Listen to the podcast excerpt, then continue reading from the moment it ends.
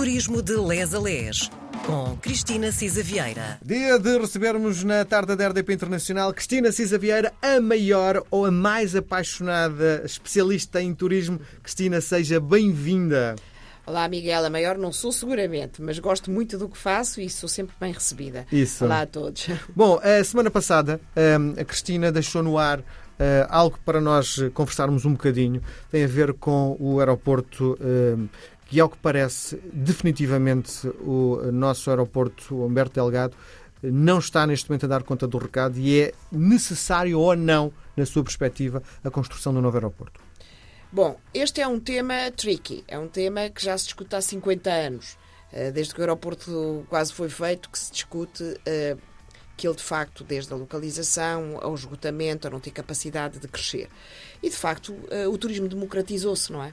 As viagens aéreas, eh, que eram aquela coisa glamourosa que nos lembramos e que era tudo, um, enfim, banalizou-se. E as companhias uh, low cost trouxeram realmente a democratização e o acesso das pessoas um, ao turismo. Isto, de facto, é fantástico, não é?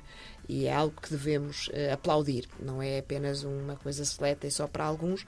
Isso significa que uh, os aeroportos começaram a ser, de facto, um, pressionados uh, para responderem à procura de outras companhias aéreas. Os serviços prestados em terra, também não nos podemos esquecer que desde o 11 de setembro a questão da segurança também foi particularmente agravada. E já nos habituámos também. Já, já, completamente. Mas o ponto é que isto levou a que a logística dos aeroportos, das infraestruturas aeroportuárias, mesmo Sejam em terra, pesadas, é? são muito mais pesadas, muito mais pesadas, demora muito mais tempo.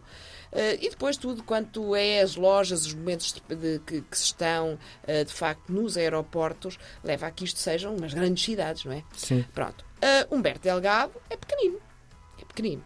E foram-se fazendo melhorias e mais e, e, e, espaço em terra, e depois abriu o Terminal 2, e depois isto, e depois aquilo. Mas a verdade é que a capacidade de Humberto Delgado, pela localização que tem, eh, é, é, limitada. Portanto, desde cedo se começou a perceber que não dava por onde crescer eh, e que isto, de facto, mesmo as chamadas taxiways, portanto, o estacionamento das aeronaves é profundamente limitado eh, e não é possível crescer.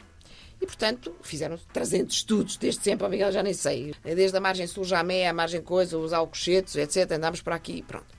E, finalmente, a decisão parecia tomada no sentido de, bom, vamos fazer Montijo. Eh, vamos continuar com a Portela, mas vamos fazer Montijo. E essa para nós era já uma solução. Eu lembro-me de há uns tempos, era o limite máximo dos máximos dos máximos da Portela. Eram 27 milhões de passageiros, de movimentos de passageiros, nem Diga-me todos só são uma coisa, uh, mas o, o que eu acho que há um erro também de quem viaja, que é aquele local de passagem é chegar, embarcar e ir embora.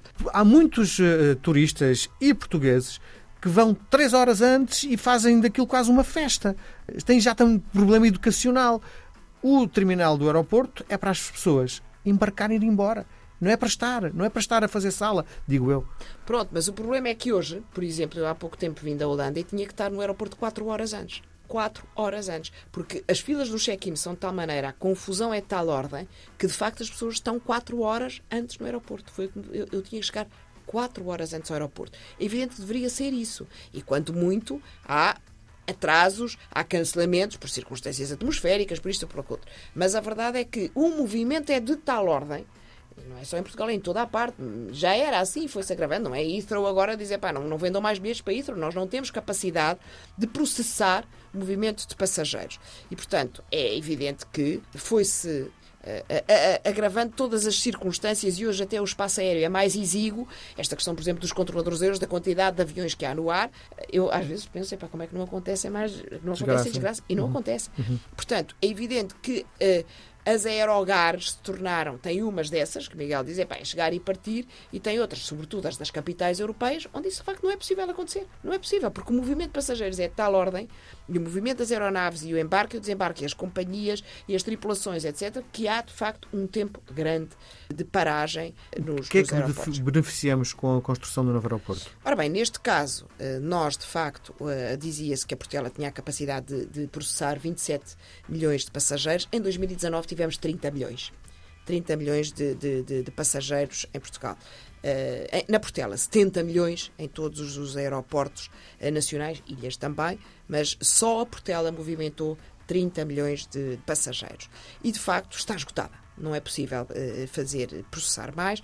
E, portanto, a Confederação do Turismo de Portugal até encomendou um estudo à, à UI, a Ernst Young, à, à consultora, que, no fundo, nos diz quanto é que nós estamos a perder por não ter uh, um outro aeroporto. Portanto, a ideia era, se nós tivéssemos a Portela mais Montijo, conseguíamos dobrar o volume de passageiros. Então, nem todos os passageiros são turistas. Portanto, atenção. Sim. É que isto é um movimento económico fundamental e, e, da Portela distribuímos para todo o país, não é? Cristina está-me a dizer que rapidamente o investimento feito seria pago. Completamente.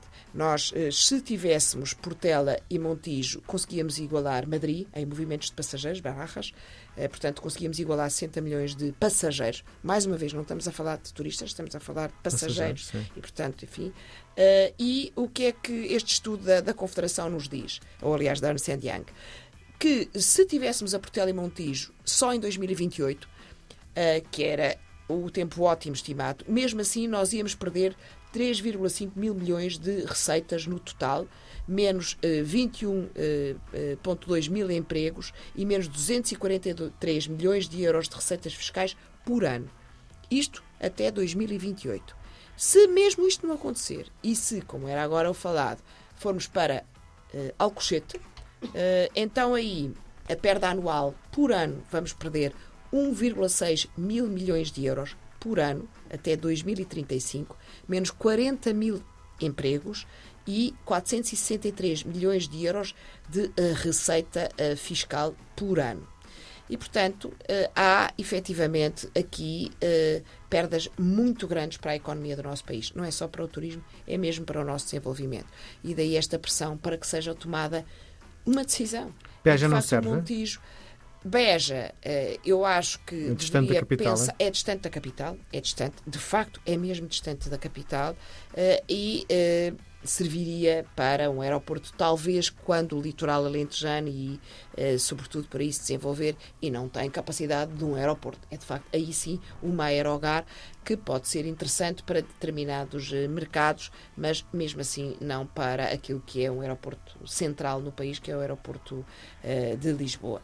E, de facto, neste momento, é evidente que temos.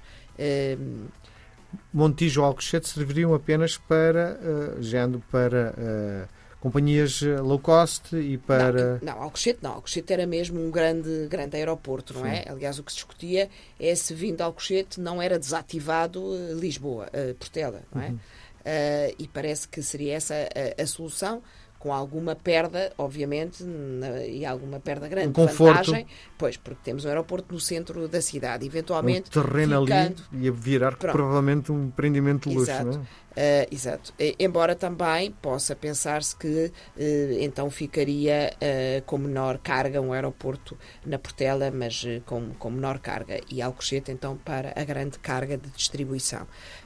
e de facto, Portela e Montijo já era perfeitamente viável, a nosso ver, não era preciso fazer Alcochete fazendo-se Portela e Montijo. Muito bem. Nós voltamos a falar na próxima semana, Cristina. Um beijo Vamos grande. deixar os aeroportos. Isso. Vamos voar para o outro lado. Isso.